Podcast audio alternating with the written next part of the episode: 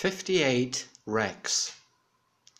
Greek archaeologists have discovered over 58 shipwrecks filled with antiques in what has been reported as the largest find of ancient wrecks in the Aegean and the entire Mediterranean.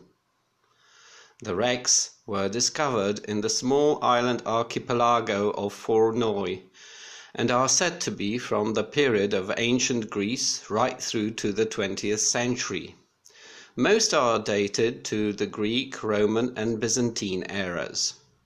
It is the norm to find shipwrecks together in the Aegean, however, this is the first time so many have been discovered. Experts say that, that this reveals a lot about how ships full of cargo traveling through the Aegean, the Mediterranean, and the Black Sea met their fate in sudden storms and surrounded by rocky cliffs in the area. The excitement is difficult to describe. I mean, it was just incredible. We knew that we had stumbled upon something that was going to change the history books said underwater archaeologist and co-director of the Fournoi survey project, Dr. Peter Campbell of the RPM Nautical Foundation, told Reuters. The foundation is collaborating on the project with Greece's Ephorate of Underwater Antiquities, which is conducting the research.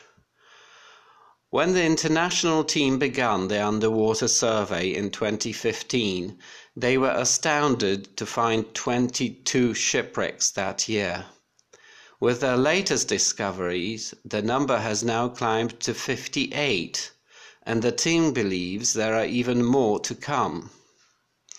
I would call it, probably, one of the top archaeological discoveries of the century in that we now have a new story to tell of a navigational route that connected the ancient Mediterranean, Campbell told Reuters. The vessels and their contents paint a picture of shipping carrying goods on routes from the Black Sea, Greece, Asia Minor, Italy, Spain, Sicily, Cyprus, the Levant, Egypt, and North Africa. The team has raised more than 300 antiquities from the shipwrecks, particularly amphorae, giving archaeologists rare insight into where goods were being transported around the Mediterranean, with goods which believe were mostly wine, oil, fish sauces, and honey.